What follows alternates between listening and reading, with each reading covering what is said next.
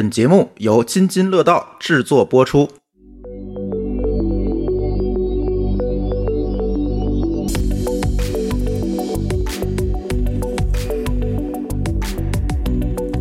各位听友，大家好，这里是津津乐道博客网络与 RTE 开发者社区联合出品的博客节目《编码人生》，我是朱峰。那么呢，今天我们这期节目呢，还是聊聊关于 AI 的话题。之前聊过关于 AIGC 的话题，但是这期呢，我们想跟大家一起聊一聊面向 AI 的新编程范式。哎，这个话题似乎跟我们程序员的关系就更大了啊！所以今天我们跟大家聊一聊这个话题。先介绍一下我们今天的嘉宾吧。第一位嘉宾是丁磊老师。呃，大家好，我从事人工智能行业呢有二十多年了，然后呢，我也是近期的科普书《生成式人工智能 AIGC 的逻辑与应用》的作者。然后之前我看你去做了很多关于人工智能的事情，是吧？曾经还给 PayPal 做过人工智能平台，这很早了吧？那是在二零一二年到二零一五年的时候，有十年左右的时间，了十年不到一点。啊。当时做的是什么样的工作呢？当时呢，我给 PayPal 建立了基于大数据分析的人工智能平台，在当时可能还是在行业里还是比较早的。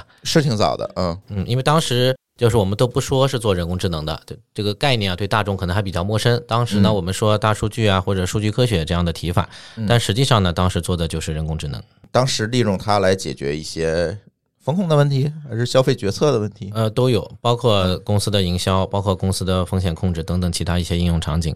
好的，那我们介绍一下我们的第二位嘉宾是来自声网的李新伟。大家好，我是李新伟，是声网的 AI 算法工程师，现在正在从事 AIGC 相关的算法开发工作。你好像也写了一本书，是的，我跟另外三名 Hugging Face 中国社区的作者一起创作了呃一本有关 Stable Diffusion 的工具书，也就是聚焦纹身图领域的 AIGC 内容的一本书。主要介绍了有关如何使用 Hugging Face 的 Transformers 库来从零开始实现 Stable Diffusion 模型的搭建、训练以及项目实战的一些内容。更偏实物的开发这一块儿。对对对，是的，嗯。丁磊老师这本书叫《生成式人工智能 AIGC 的逻辑与应用》，我们把这个书整个这周我们用了一周时间看了一遍。我觉得丁磊老师这本书可能更适合说想对 AIGC 有一定的了解，而且想知其然的这些朋友们，是这样。呃，对我的这本书呢，更是一个普及性的读物。哎然后呢，特别注意呢，它的这个描述啊，包括各种各样的这些章节内容，其实都是相对比较入门级的，就更想给没有技术背景的小白来去普及 AIGC，以及呢，怎么在他们的工作、生活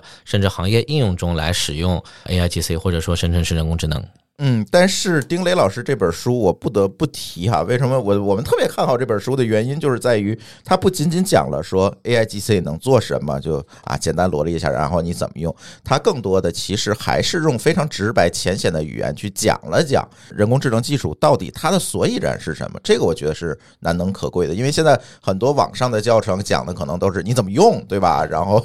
这类的教程，但是它是从底层的这个技术的逻辑一直讲讲到了上层的应用，但是又特别适合初学者来看这本书。我再补充一下，因为我觉得这本书呢有这么几个特点啊。第一个特点呢，就是说它不仅讲到了呃 AIGC 在数字媒体领域，对吧？生成文本、生成图像这些大家可能耳熟能详的应用，同时呢，它深度的剖析了 AIGC 或者说它背后的生成式人工智能技术在传统行业的应用。这个点呢，可能是我挖的比较深也比较细的，并且呢，我看了很多其他一些相关的读书，嗯，可能完全没有去关注到这个层面的一些应用。是，我觉得这本书还是比较有意思的。另外，新伟这本书呢，就正好是丁老师这本书的互补，我觉得。呃，因为他讲的就会非常深了，我也看到你那个样书了，就讲的非常深，那更适合我们程序员朋友拿过来去做一些实践，对吧？它这个扩散模型我们应该怎么用？我们怎么让啊、一个 Stable Diffusion 的东西，哎，我之前只是在它的 UI 上去用，那我接下来能不能去做一些自己的事情？他讲的是这些事儿，等于它一个更偏入门，一个更偏深入的一个开发实务。我觉得这两本书配合起来还蛮好的，所以今天请到两位作者跟我们聊，我相信能够聊出来一些不一样的东西吧。那其实说到这个我们 AI 编程的新范式，现在有很多的朋友在尝试，最简单的我们的程序员的朋友就在尝试去用 AI 来写代码这件事情。我不知道两位老师有没有自己尝试过用 AI GC 来写代码这件事情，你觉得体验是怎么样子？我有用过这个呃 AI 来写代码。呃，具体来说是这样的啊，我之前呢在这个编程工具里面安装了 GitHub 的这个 Copilot 的插件，然后呢也尝试用这个插件来帮助我写一些代码。总体感觉啊，先说一下总体感觉，我觉得是非常令人振奋的一个感觉。怎么说呢？你只要给他少数的一些提示，对吧？你甚至不给他任何提示，他都可以顺利猜出来。对他可以顺着代码往下去写，对吧？很多时候呢，你只要不停的按什么呢？按这个 Tab 键，然后回车，Tab 回车。这样的话呢，它的准确率呢也非常高。确实啊，虽然作为一个二十多年的从业者，这确实是我之前没法预见的一种通过 AI 来写代码的体验。嗯，新伟呢？我这边可以说是就是 AI GC 相关的工具已经成为我日常工作的一部分了吧，尤其是代码这一块。就像丁老师刚刚说的，一个是 Copilot 的插件，我们之前也在用，然后我现在会经常。经常写代码的朋友也知道，就是很多时候你面对一块新的代码的时候，你的第一习惯就是你先去找一个，要么是自己的代码模板，要么就是上网去找一个代码模板，Ctrl C Ctrl V 是开发嘛。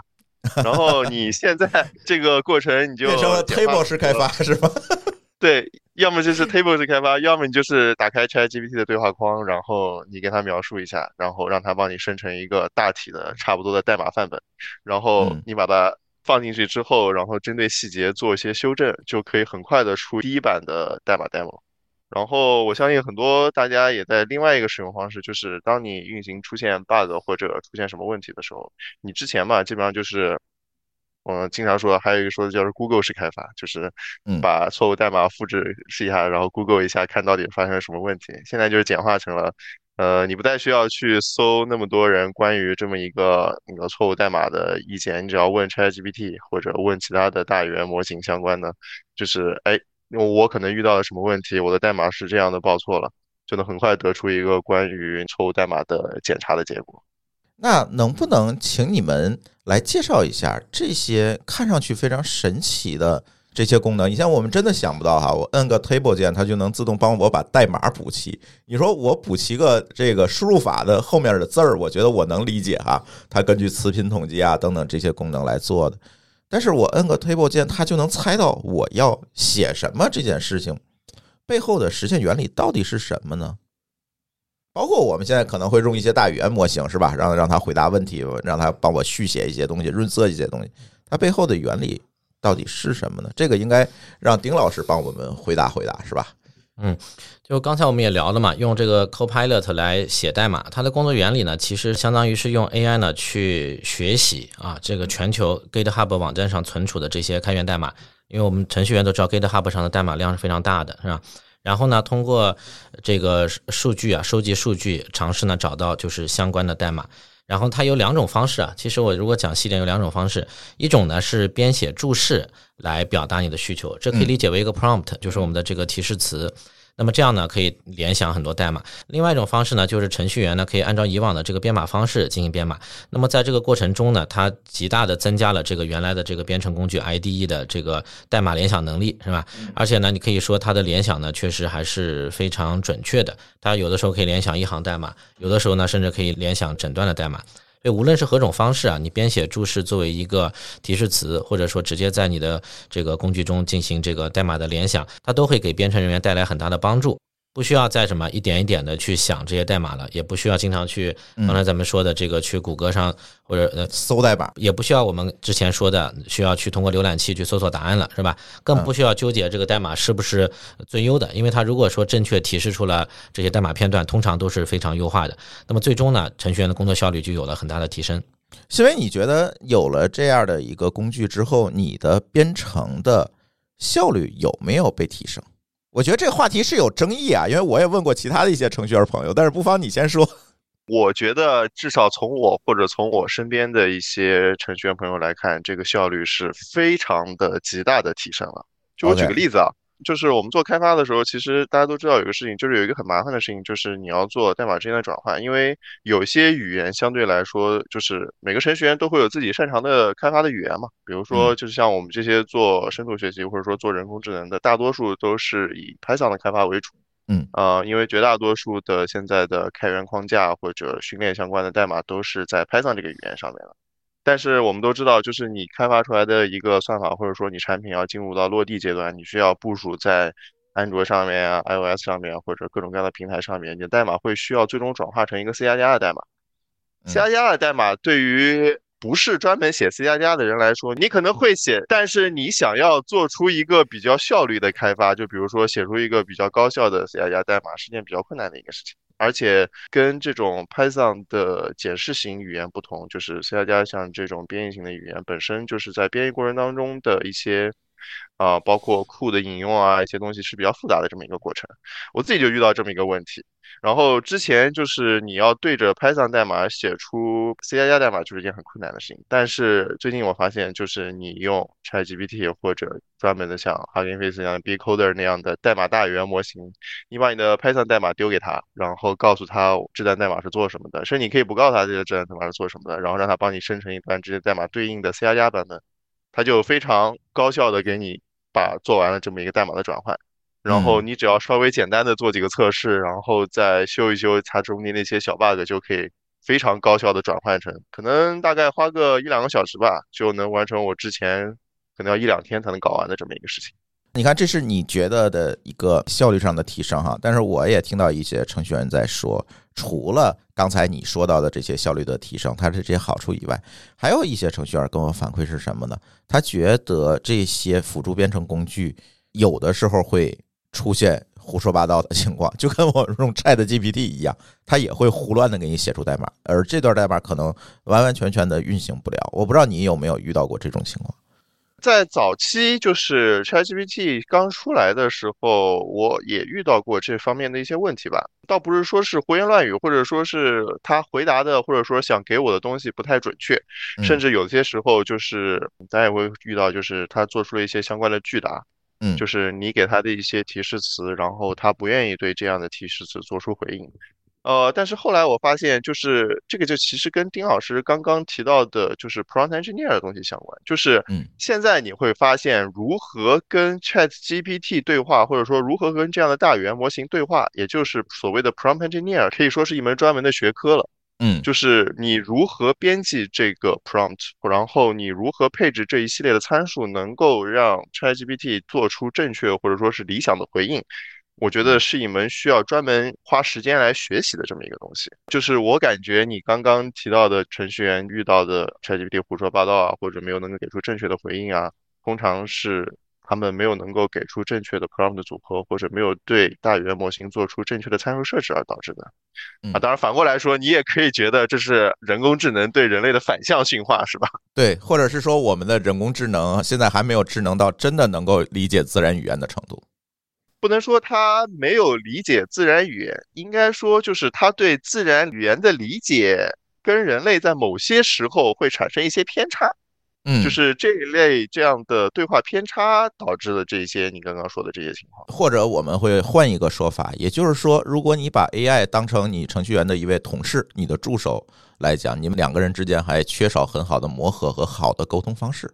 是这样。接下来一个问题想问。丁老师哈，作为一个老程序员哈，你从业这么久了，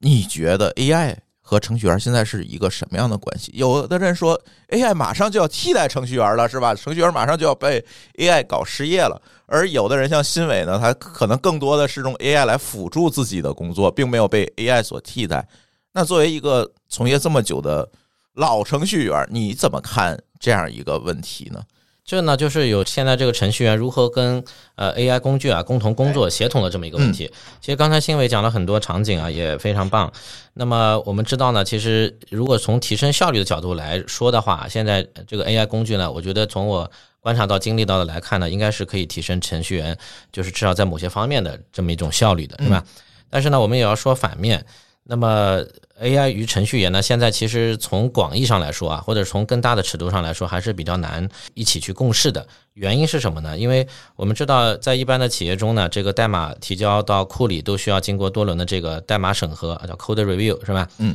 那么还需要进行这个相关的一些测试啊，包括呃集成测试啊等等这些。那么这里面是不能容忍一点点的问题的。但是呢，AI 的生成代码就像 AIGC 的其他领域一样，它没法做到百分之百的正确。那么如果说它没法做到百分之百的正确，那么它给我们的这个程序员或者说企业带来什么一个挑战呢？就是后续的无论是我做测试还是做一些回溯，都会出现呃很大的问题。从另外一点上来说呢，AI 在生成代码的时候呢，还需要获取已有的代码才能为后续做出联想嘛。所以事实上，AI 呢它是知道你写的代码的。但这些代码呢，我们想想看，是不是它也是企业的一个重要资产？嗯，那么从这个角度来说呢，这对企业的安全和隐私呢，也会带来一定的挑战。嗯那么可以说啊，就是虽然现在我们从实操层面来说呢，部分程序员已经用上呃 AIGC 的工具了，但是其实如果说真正在整个大的程序员领域推广，或者说在更多企业落地，还是有相当长的路要走的。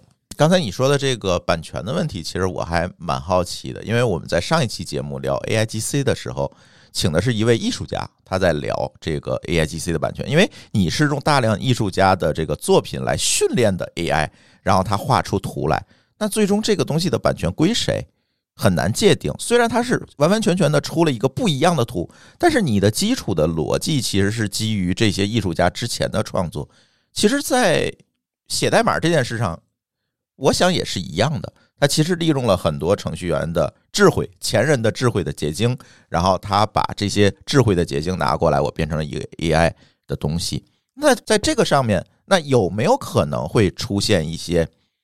令程序员不舒服的事情呢？当然了，我们知道有一些东西是通过开源的代码的这个学习来的，但是呢，也不可避免的有一些私有的库啊啊，甚至说啊，有的程序员觉得这个东西你就不能说用我的东西再创作，那是不是会触发 GPL，对吧？会会不会触发这些事情？那现在业界对于这些东西是怎么来看的呢？我举个亲身的例子啊，嗯。在整个这个通过 AIGC 写程序的过程中呢，我们发现有一次啊，这也是可能也是一个边缘的例子，不一定具有代表性，但确实我们碰到过，就是我们去让 AI 帮我联想代码，它联想出了什么？它联想出了很多邮箱的信息啊，不是哦。不是正确的代码内容，我们判断了可能它会受到一些不良的代码库的影响，AI 会被带偏。啊，GitHub 上的代码也不都是高质量的，有一些良莠不齐的代码，嗯对吧？那么很可能的说呢，就是说在一些特定场景下，AIGC 写程序呢，这么一个功能呢，会被一些不良的代码库给带偏了，对吧？那这就会给我们的使用者带来很大的挑战。另外一方面呢，就是我们说这个代码联想，如果联想到别的程序员的一些可能比较特定的啊，当然不是一个简单的开源算法，可能是比较特定的一些程序片段的时候，也会造成相应的一些呃版权上的一些担忧，是吧？嗯，而且我觉得这可能比 AI 作画的担忧还要更强烈一点，因为 AI 作画它更是一个创作性的，是吧？嗯它更抽象。更抽象，对，它是一个融合呃创新型的工作，而代码呢，它是那个代码就是那个代码，对吧？我们的 AIGC 程序呢，其实更多的是做一一个筛选和重组，对，它是一个强逻辑性的东西。那么这里面呢，是不是会涉及更多的版权担忧呢？我觉得是有这种可能性的。嗯新闻怎么看这个问题？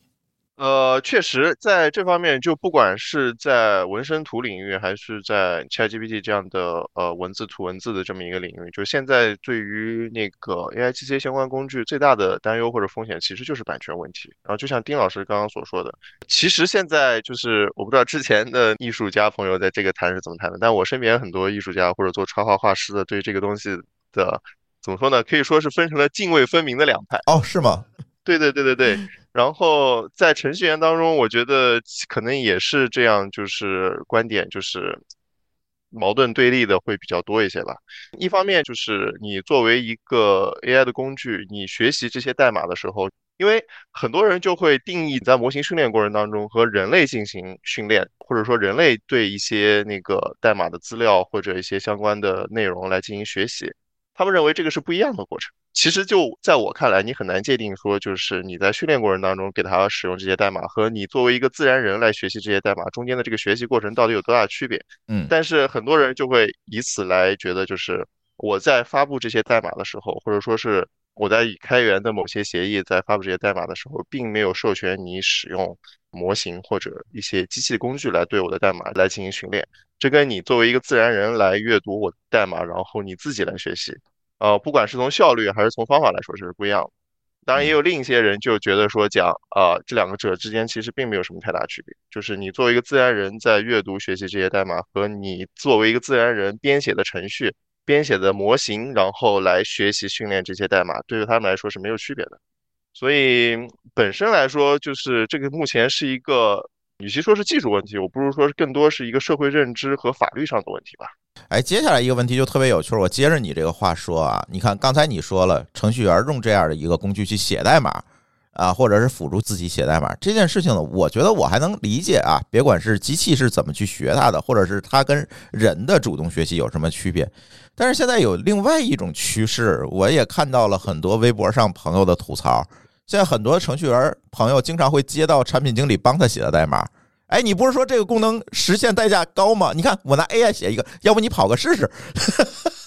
你有没有遇到过这种情况？好消息是我目前还没有遇到这件事情，但是我确实可以想象，在未来的某个时间，可能这样的情况会在程序员当中逐渐变多。因为实际上来说，就是 AI 机器类的工具，其实之前的插画行业其实也可以提一下，就是这样的情况，就本质上就是这样的 AI 工具出现导致什么呢？导致它的一些技术门槛在降低。嗯，就是无论你是作为一个画手来画画，还是说你作为一个程序员在写代码，很多情况下你不再需要一个非常完备的前置知识来实现一些小的功能。就像你刚刚所说的，可能产品经理说我想实现一个动画效果，或者我想实现一个网页设计，或者我想实现一个什么代码实现。对于程序员来说，他可能需要的就是说我需要会写这个代码，我需要理解其中的算法逻辑，然后。甚至我可能会需要找一些之前别人写的 demo，然后我才能做这么一个开发。嗯，但是当有了 AI GC 工具之后，就变得就是你只要能够详细的描述你的需求，它就可以像模像样的给你反馈这么一段代码或者说是算法的实现。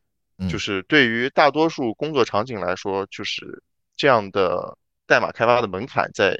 逐渐降低。那降低之后的结果就是有越来越多的。我们不能说是普通人啊，就是非之前的代码从业人士也可以参与到这样的一个代码产品或者说是算法产品的开发工作当中来了。所以你刚刚描述的场景，我觉得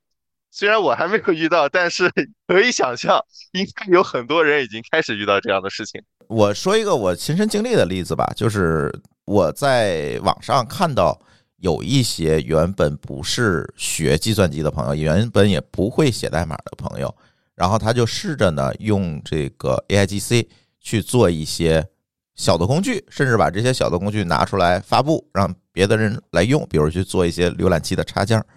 他在做这个事情，然后他自我感觉还挺不错的，是吧？这这个我拿 AI 就能完成程序员朋友能干的事儿，我也能干了。现在，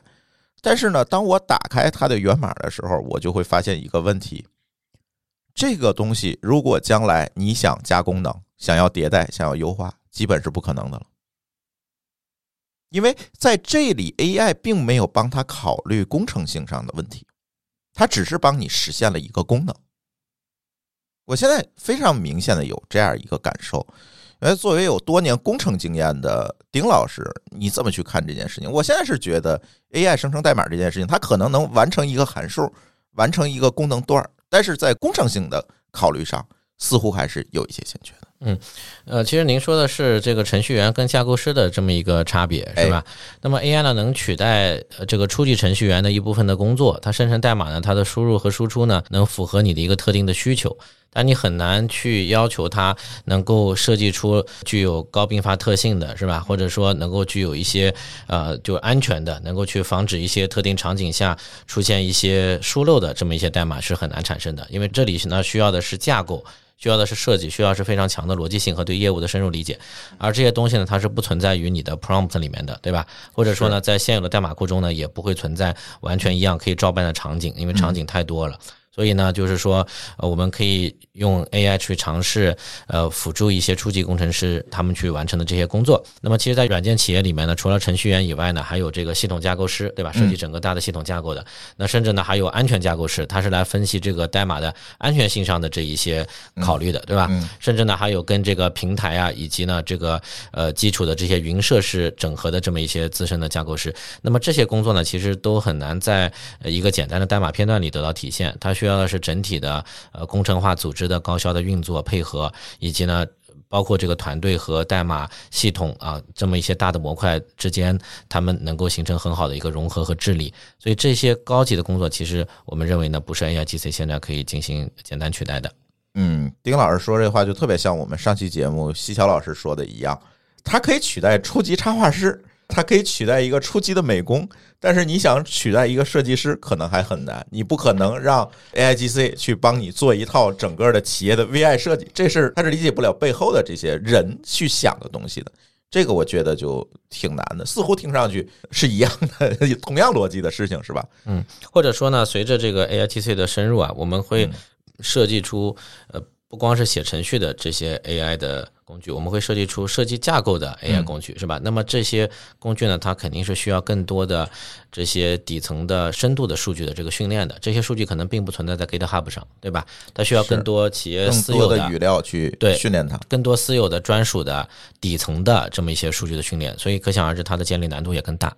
嗯，还有一个问题是哪些企业会把这些东西公开出来让你去训练呢？对，所以这个呢，可能是我们有两种模式嘛，一种像这个面向全网所有用户的这么一些工具，第二个呢，就是企业是不是可以也定制化自己私有的工具？如果企业定制自己私有的工具的话呢，那又会面临另外一个问题，它有没有足够多的语料来训练？对，有没有这么多材料让他去训练？是的，所以这就是一个两难的场景嘛。嗯就一方面呢，你要想训练一个大而全的模型呢，那必然用到就是公开的数据，是吧？嗯那么这些数据呢，它在处理很多特定问题的时候，深度是不够的。那你要建立自己的这个专属的模型的时候呢，你又没有在一个特定的方向会有那么多的数据啊。当然，你也可能专门从事那个业务的话，那是另当别论啊。这其实是一个两难的命题。新伟，现在就你所知，现在这些成员除了拿 AI 去写代码以外，他们现在还会用 AI 去做一些什么事情来帮助自己的开发工作呢？大体上来说，就是你会用 AI 做一些文档的查询或者文档的制作，就像嗯丁老师之前也提到过，就是你可以用 Copilot 来做一些注释啊、文档的生成。嗯，似乎这是人类程序员最不想干的事情。对，这是人类程序员最不想干的事情，因为写一段代码有的可能会很简单，但是你要想让别人能够理解你这段代码，可能是件非常困难的事情。是啊，所以写文档是件非常痛苦的事情。但是现在确实写文档这个事情确实可以丢给啊、呃 ChatGPT 这样的东西来帮你完成的。嗯，然后还有一个，就像呃我刚刚提到的，就是本身对于代码质量的这么一个提升的工作，你可以让它帮你寻找里面的内存泄漏，然后让嗯它帮你优化整个代码的可读性，然后再帮你出现什么编译错误或者代码的运行错误的时候，能帮你进行 debug，然后这是一方面。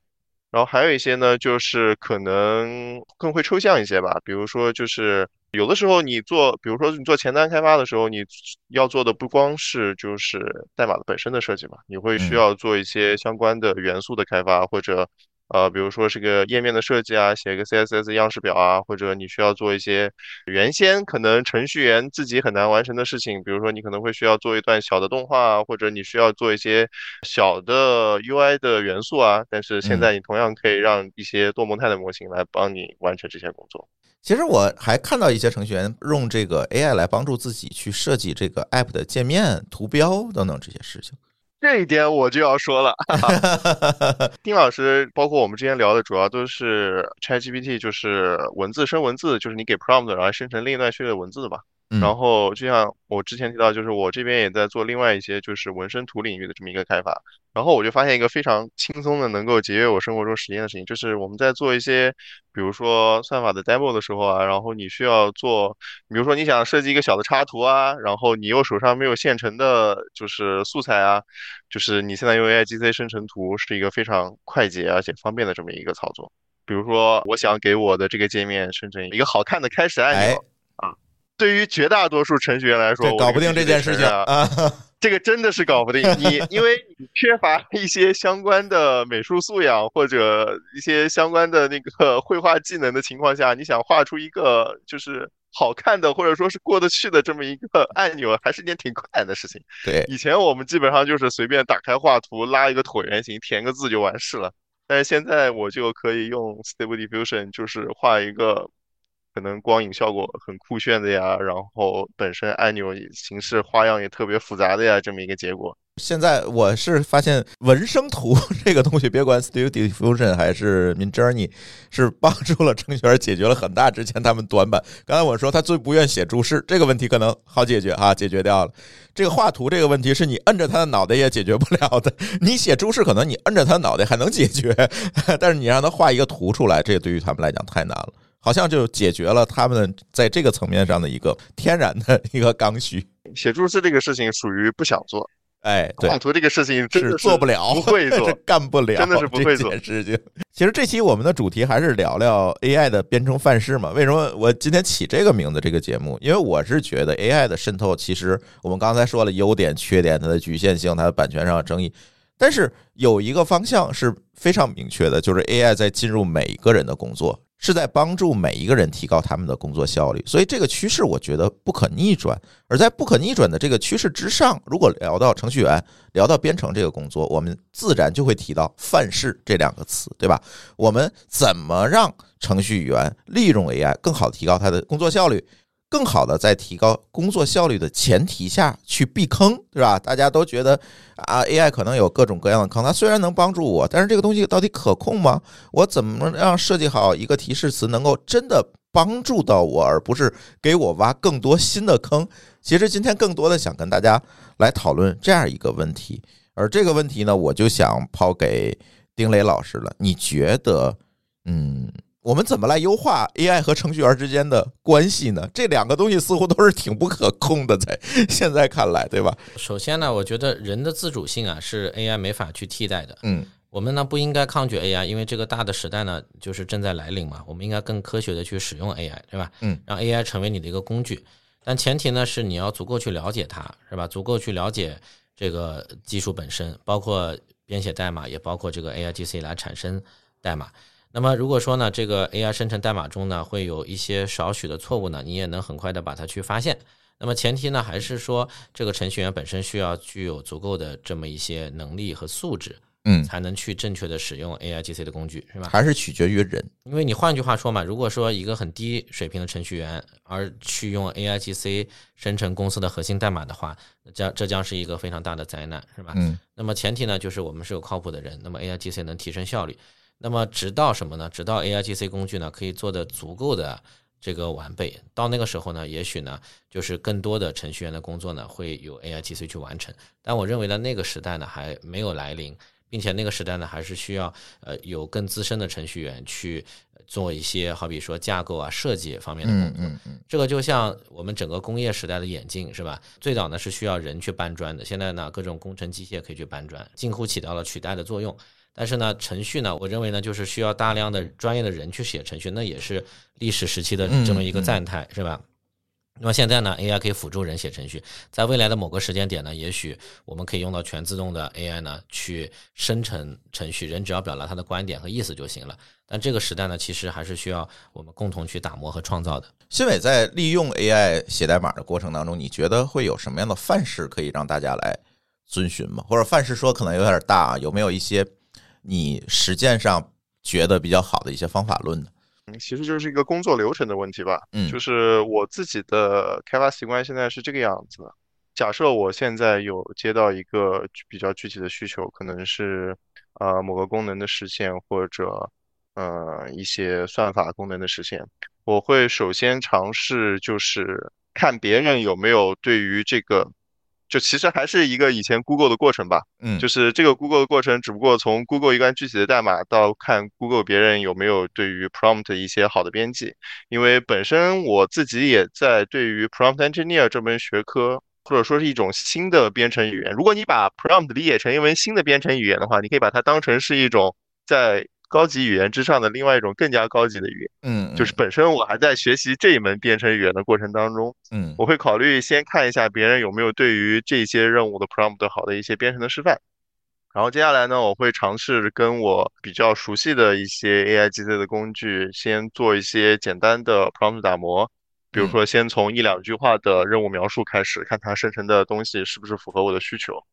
然后我会把这些它生成的代码自己做一些相关的迭代，就是我丢进编译器里面，然后先看它有没有 bug，然后再看一下我对于它的功能的 sample input 和 sample output 跟我的想法是否一致。在这些确定没有什么大的问题之后，我会 go through 一遍整个代码，然后自己再做一些修改之后呢，我再把修改完后的代码再丢回那个 GPT 当中，然后完善一下，就是或者说是做一 prompt 做一个 improvement，呃，要求它对于我在刚刚的那个 debug 过程当中发现的问题做出修改，或者说是对于我对它生成的代码中的某些部分的不满意，让它做出改进，嗯然后再看它生成新的代码之后呢，我再进行。就有点像，就是以前 deep learning 当中有一个概念叫做主动学习，就是嗯你会把模型训练出来的结果用人工的 expert，就是专家对它做出某种 judgment 或者给出 score 之后，然后再丢回去让它进行训练这么一个过程，就是会有点像这么一个概念的 loop。嗯，我先用一个简单的 prompt 生成一段代码，然后我对代码本身做出一些修改或者理解之后，然后再丢给 GPT 对 prompt 本身让做出修改，然后让它针对新的更完善的 prompt 再对我的代码进行修改，就有这么一套迭代逻辑。嗯，然后等到最后整个代码差不多了之后，嗯，我会再做一次简单的注释，然后可能一开始就是一些简单的注释，然后我添加完注释之后呢，再丢给 GPT，让它根据注释或者对代码的可读性做出一次完善，然后再添上那个简单的就是程序头的那种函数，呃，input output 的标准的 document，差不多嗯就是这么一个开发回路吧。嗯，其实我们能不能再畅想一下啊？刚才新伟说了很多关于 prompt 的一些具体的场景，都非常棒。我们可以理解呢，这计算机呢，它其实真正读的原生语言是二进制的，二进制的这个代码。然后呢，在那上面呢，我们有了汇编语言，有了高级语言，是吧？但是高级语言呢，其实还是不太像人类的语言，嗯所以我们需要这么多专业的程序员嘛，是吧？嗯。那么其实人呢讲的是我们的自然语言，而我们是不是可以理解成啊，prompt 其实就是在计算机的高级语言跟人类自然语言中间的一种。如果从计算机角度来说，就是个超高级的语言，比一般的高级语言还要高级的语言。但比人类的语言而言呢，它更加面向机器的这么一种语言。所以是不是我们可以畅想一下？所以迟早呢，我觉得就是 prompt 跟人类的语言可能会更加接近。到那个时候呢，人和计算机之间的这种指令交互啊，就会彻底的变成更加自然的这么一种情景了。而在现在呢，我们是需要学会 prompt 的这种超高级语言来快速的写程序的，就是刚才新一位描述的这么一些过程。嗯，或者还有没有一个可能，随着算力的提升之后，如果我们每个人的计算机的操作系统里都有一个大语言模型的话，那这样是不是它就直接是理解我们人类语言，直接就干活了，就不需要再翻译成我们的编程语言，给它写一段代码，然后它才能执行？对，就是说这个看不同的场景，对吧？就是我们在自己的本地机器上可以这样，那么程序更多的还是就是我们写的是服务端那个东西嘛，嗯它是服务很多人的，是吧？它需要有一个呃没有歧义的这么一种表达形式。嗯但其实现在 prompt 从某些意义上来说已经很接近人的思维方式了，是吧？但可能有这么一点点模型的色彩在里面。那么我们期待啊，就以后我们可以彻底打通人类的沟通方式跟计算机的理解方式，到那个时候，那么整个的这个科技的生产力是不是会有更大的一个提升？以你的判断，还需要多少年？我觉得从这个方向来讲啊，因为现在的 prompt 其实已经比较接近于人的这种理解方式了，但是它可能能够承载的语义还是比较有限的，是吧？我可以表达一个他能够理解的这么一个意义，但是如果能穷尽人类所能表达的所有的语义空间的话，那可能还是需要相当长的一段时间，不可能是一蹴而就的一个过程。嗯，不会再会出现说突然我们就发现一个东西能够解决这个问题，可能很难，它是慢慢迭代的一个过程。因为这其实是人思维的一种模式上的一个现象，就是人的思维，包括人的自然语言本身就有歧义的，嗯但是你又不想让计算机有歧义，所以这本身就是一个悖论，对吧？是你先让计算机百分之百能执行你的准确的啊准确的想法，而你的想法本身通过自然语言的任何一种表达形式都是歧义的。确实这还有一个过程。那既然有这个过程，现在看来这个计算机语言我还不能抛弃，是吧？那新伟能不能给大家介绍一下，现在你在日常工作当中用到的一些 AI 工具都有一些什么？然后大家能不能直接抄抄作业，回去自己试一试呢？基本上就是老三件套。首先就是程序员大家都会用的，就是代码补全类的工具，你可以嗯挑 GitHub 的 Copilot 或者一些其他的工具。然后其实还有一个 Type Nine，然后还有一个呢就是 ChatGPT，我专门开了一个 ChatGPT 的 Plus 的工具，啊、用起来还是很方便的。嗯，然后再有呢，就是你会考虑额外用一些开源的代码生成，或者说是代码大模型。就是之前我也提到过，Hugging Face 的 B Coder 也是一个比较不错的开源项目。主要比 GPT 相比而言，就是 B Coder 会便宜一些，然后它的生成速度也会更快一些。ChatGPT 毕竟还有一个，你如果用四的话，其实是一个响应，其实还是蛮慢的一个东西。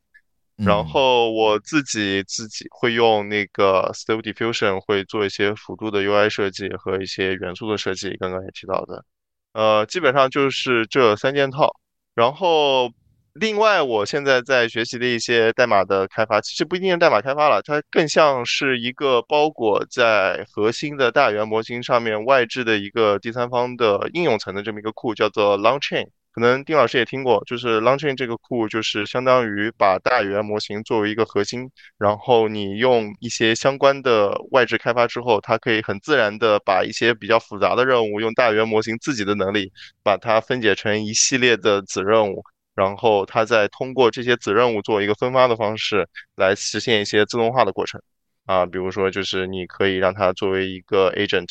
就是就像你刚刚所说的，就是你用在生活中用一些自然语言跟它进行交流，它就可以把它转化成的一系列任务，比如说让它帮你找菜谱啊，或者说是让你帮它帮你做你的邮箱里面去 go through 一下今天的会议纪要，然后帮你生成一份 summary 啊，类似这样的工具。呃，总体来说，我日常生活中会使用到的工具就是这些。嗯，你用起来觉得怎么样？现在还有什么你觉得在既有的 AI 的能力之上还需要补足的一些东西没有被满足的？从工具这一层，从工具这一层，就是目前大部分的，就是 AI 工具或者使用它在界面上面，其实还属于一个比较野蛮生长的阶段吧。就是有的 AI 工具现在就是一个非常粗糙的一个命令行。然后绝大部分的 AI 工具目前还是属于一个就是像对话框一样的 input output 的这么一个阶段。然后你做代码开发嘛，就会发现很多问题，就有的时候你需要一些代码的具体的格式，比如说 R Markdown 啊，或者一些，就是在这么一个文字到文字的交互过程当中，就是有些代码的工具或者说是 AI 机器的工具还处于一个界面不是很。友好或者说是不是很符合人类习惯的这么一个过程，嗯，所以这可能也是一定程度上某些 AI 工具暂时还没有被程序员以外的群体所大规模使用或者接纳的这么一个原因吧。因为，嗯，你的程序员你使用命令行本身是一个非常自然、非常熟悉的这么一个过程，你甚至有些程序员还特别追求这样原生态的粗糙的界面，然后，对。但是你对于很多其他人来说，那你比如说我需要用大语言模型来生成一个 PPT 啊，我需要用它来帮我对我的那个 Word 文档或者 PDF 之间做一些 summary 或者什么之类。那对于你一些，比如说产品工作啊，对于这样的粗糙的界面，就是一件很痛苦的一些形式了。嗯，所以在这些方面，我觉得还是接下来一段时间，就是一些厂商或者程序员自己在开发这样的第三方的是工具或者库的时候，需要考虑到的一些事情。本身这个易用性也一定程度上是决定这个工具好不好用的一个很重要的一个方面吧。是我现在也是觉得这些工具都稍微的有一点粗糙，嗯，或者是整合能力不是这么强，可以说是非常粗糙。对，可以说是非常粗糙。是。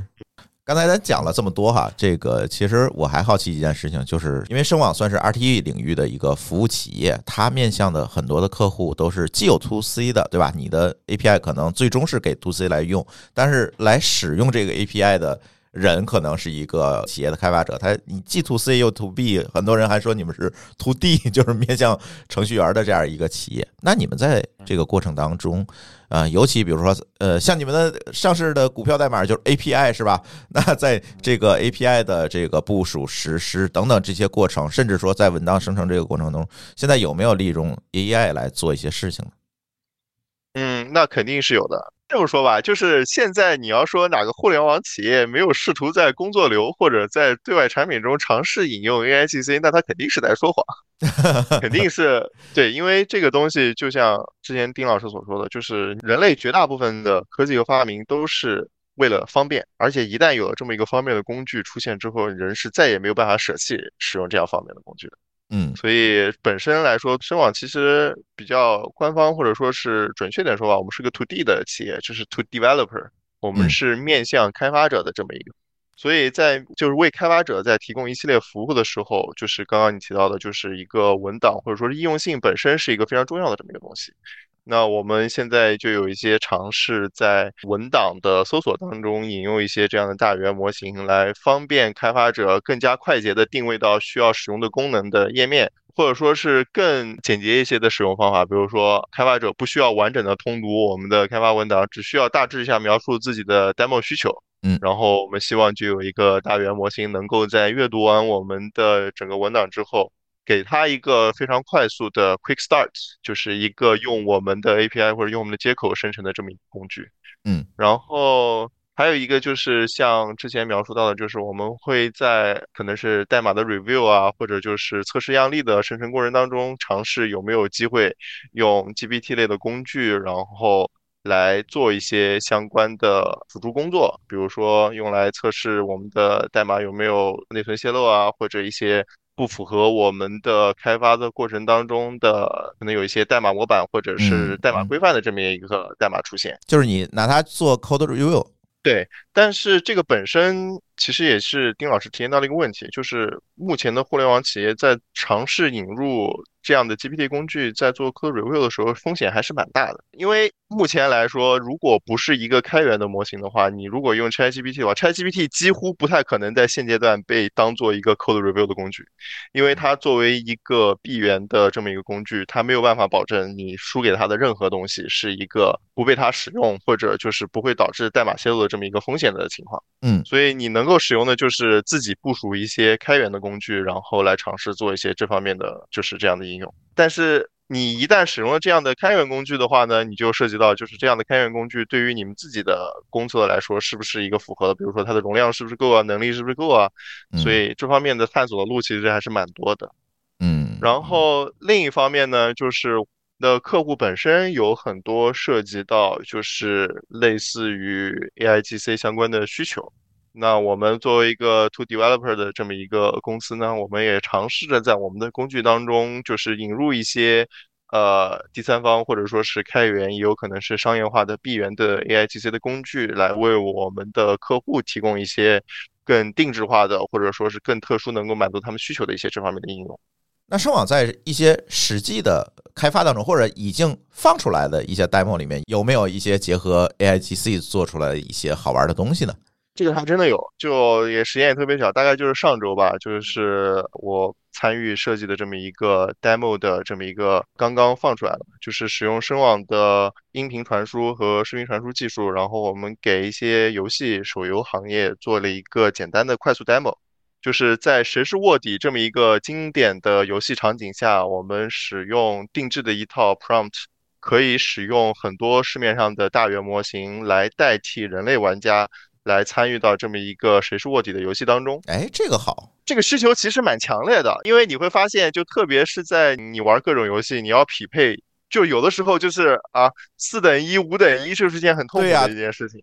你会在长期的这么一个四等一、五等一当中浪费大量的时间。在这种情况下，如果我们能够快速引入一个 AI 玩家，那个就能极大的提升就是真人玩家的游戏体验。那我们设计的这个 demo 呢，大体上就是我们会在游戏房间中加入一个匿名的 AI 玩家，这个 AI 玩家我们并不会告诉其他人类玩家这是一个 AI 玩家。然后在这个过程当中呢，它可以非常真实的就是按照呃谁是卧底的游戏规则来跟其他玩家进行交互，包括分析其他玩家的词啊，包括呃伪装自己的词来发布、来说明这个词的 description，就描述这个词啊，然后根据他分析场上其他玩家的发言情况来做出这么一个投票，觉得谁的词跟其他不一样，谁是这么一个卧底啊，然后最终通过投票，然后来找出或者隐藏自己是卧底身份的这么一个游戏规则。这就是一个我觉得在那个落地场景上面是一个比较接近啊、商用的这么一个使用模式吧。现在这个东西已经上线了，是吧？呃，我们开发了一个 demo，然后嗯如果有需要的话，就是已经可以用安卓手机，就是下载这个 demo 来体验整个流程，就包括语音转文字，然后 GPT 的 AI 玩家的发言，再包括最后的文字转语音这么一嗯套完整的流程，都是可以在线上体验到了。那稍后我们也把这个 demo 的网址放在我们节目的节目简介里面，大家也可以试一试，是吧？普通的用户也可以试吗还是说要做二次开发才能用？啊、都可以的，它已经本身是一个 demo 的 APP 了，直接下载之后就可以找几个人就可以参与到游戏当中了。OK OK，这个刚才聊了这么多在编程领域、在程序员领域的应用，本身这期节目聊的也是编程范式嘛。但是我还想把话题收回来啊，毕竟 AI 现在其实变成了一个普惠性的东西，然后每个人都在关注 AI，都在看 AI 领域的一些机会。那还回到丁老师这本书吧，我是觉得就像我们节目刚刚开始的时候说的这个。呃，关于这本书的故事一样，我是觉得这本书给普通人一个了解 AIGC 的一个机会。那但是呢，丁老师的背景其实还是一个资深的呃行业专家和从业者。刚才他在自我介绍的时候，我们也聊到了，他之前很早很早十多年前就在 PayPal 来帮助 PayPal 来做这个人工智能的模型。做了这些事情，但是作为这么资深的一个专家，为什么想到啊写一本面向普通人的这样的一本书呢？这个问题很好啊，我觉得呢，首先呢，大家不要把 AI 看成是一个特别抽象、特别玄乎的一个事。那么这样的话呢，可能普通人跟他的这个关联性就会小一些，是吧？那你如果这样想的话呢，普通人从中受益就会更小。所以呢，我还是呃，包括从我的上一本书 AI 思维开始呢，我就尝试把 AI 的思维方法。那么现在呢，AI GC 它是一个更加具象的工具和模型的体系了，对吧？是。那么，那么无论是从我的上一本书 AI 思维呢，它侧重于决策式的 AI。还是现在这本书啊，这个生成式人工智能的侧重于这个生成式的 AI，那么都是尝试呢以一种。呃，读者可以比较简易理解的这么一些语言，把 AI 呢介绍给大家，就是尝试呢让更多的人来从自己的生活和工作中来使用 AI。我给大家介绍一幅图啊，这幅图呢也在我这本新书啊，中信出版社的生成式人工智能的这个前言里面，我有一个三维的呃一个图。那么三维的图呢，就是一个想象一个立体空间 x、y、z 三个轴啊，程序员能特别好的理解。那么 x 轴是什么呢？x 轴就是我们所去涉及的各种各样的大模型啊，包括像 ChatGPT 啊、GPT 四啊、Stable Diffusion 啦，还有更加专门的像 MuseNet、Gen One 这样的一些这个呃创作性的这么一些呃模型。那么这是我的这个一个轴 X 轴，就是用什么样的模型去生成啊？这是一个维度。第二个维度是什么呢？就生成什么样的内容。那么在我的书里呢，我是以最广义的形式来界定内容的。这个内容呢，不只是我们众所周知的文本、图片啊、音频、视频，甚至包括剧本、代码、方案设计、交互策略等等。就任何你老板让你去生成的东西，都可以去生成啊。那么这是 Y 轴啊，这是我们的第二个维度，就是生成什么内容。第三个轴是什么呢？第三个轴是做什么事儿啊？我们想啊，我们在企业里做什么事啊？我们可以做研发，可以做生产，可以做供应链。做营销、做客服、做风控、做安全啊！当然，我们个人生活呢，还是有更多的这些维度，这些都是我们日常生活中或者工作中做的事啊。这是我这本书所描述的第三个维度。所以呢，你可以认为呢，这本生成式人工智能的啊，这个书是红色的，我叫做生成式人工智能的小红书啊，打引号的小红书。那么涵盖了以上三个维度中的很多内容。当然这三个维度构成的空间是足够大的。我认为呢，未来呢，我们利用 AI GC 来辅助或者说赋能我们的工作和生活的基本上任何的事呢，都可以对应这个三维空间中的一个点或者是多个点啊。所以呢，你如果从这三个维度来理解 AI GC，理解生成式人工智能呢，有兴趣的朋友们呢，可以看一看我这本书，因为这本书呢，其实从三个层面，呃，或者说从三个维度给大家进行了呃非常这个浅显易懂的一些解释。嗯，因为我之前搞过一个讲座，就是。请这个业内的专家去给普通人讲 AIGC 是什么，它背后的原理到底怎么样，能怎么帮助你的工作。当时这个讲座特别受欢迎，但是好多人他来不了，他由于他不是一个在线的讲座，他也来不了。但是呢，我看完丁老师这本书之后，我发现这个讲座不用搞了，就是我那个讲座里面有的东西，他这本书里几乎都有。我也会把这本书的购买链接放在我们节目的。节目简介里面，大家也可以去购买，而且，嗯，中信出版社还给我们的听友去提供了一些折扣。这本书是中信出版社出的，提供了一些折扣，你只要通过链接去点击购买的话，就会能够享受到这个折扣，呃，也是非常好的一个机会吧。大家可以去看一看这本书。那好，那我们的今天的编码人生呢，又打引号的啊，老生常谈的谈了谈 AI。上期呢，我们请来的是艺术家西桥。这期呢，我们请来了两位啊技术图书的作者，然后也是资深的开发者，呃，来跟大家聊聊怎么样。帮助程序员在他的工作当中怎么很好的利用到 AI，不会跟你的工作发生冲突。聊了很多这样的话题，反正我自己感觉对大家还是挺有帮助的。如果大家希望我们的节目后面聊到其他更多的 AI 话题的话呢，也欢迎给我们留言提供灵感，我们也会尽力的请到行业内的专家去跟大家多聊一聊关于 AI 这个最近热门话题的一些讨论。那好，那我们的今天的编码人生就先录到这里，感谢大家的收听，我们下期节目再见，拜拜，拜拜，拜。感谢您收听本期节目。本期播客节目由津津乐道制作播出。你也可以在我们的官网 d a o 点 f m 找到我们的更多内容作品。如果您喜欢我们的节目，欢迎在微信、微博、朋友圈等社交媒体转发分享。您的分享对我们而言十分重要。如果您希望与我们互动，可以关注我们的微信公众号“津津乐道播客”，天津的津，欢乐的乐，道路的道。在关注后按提示操作即可加入我们的听友社群。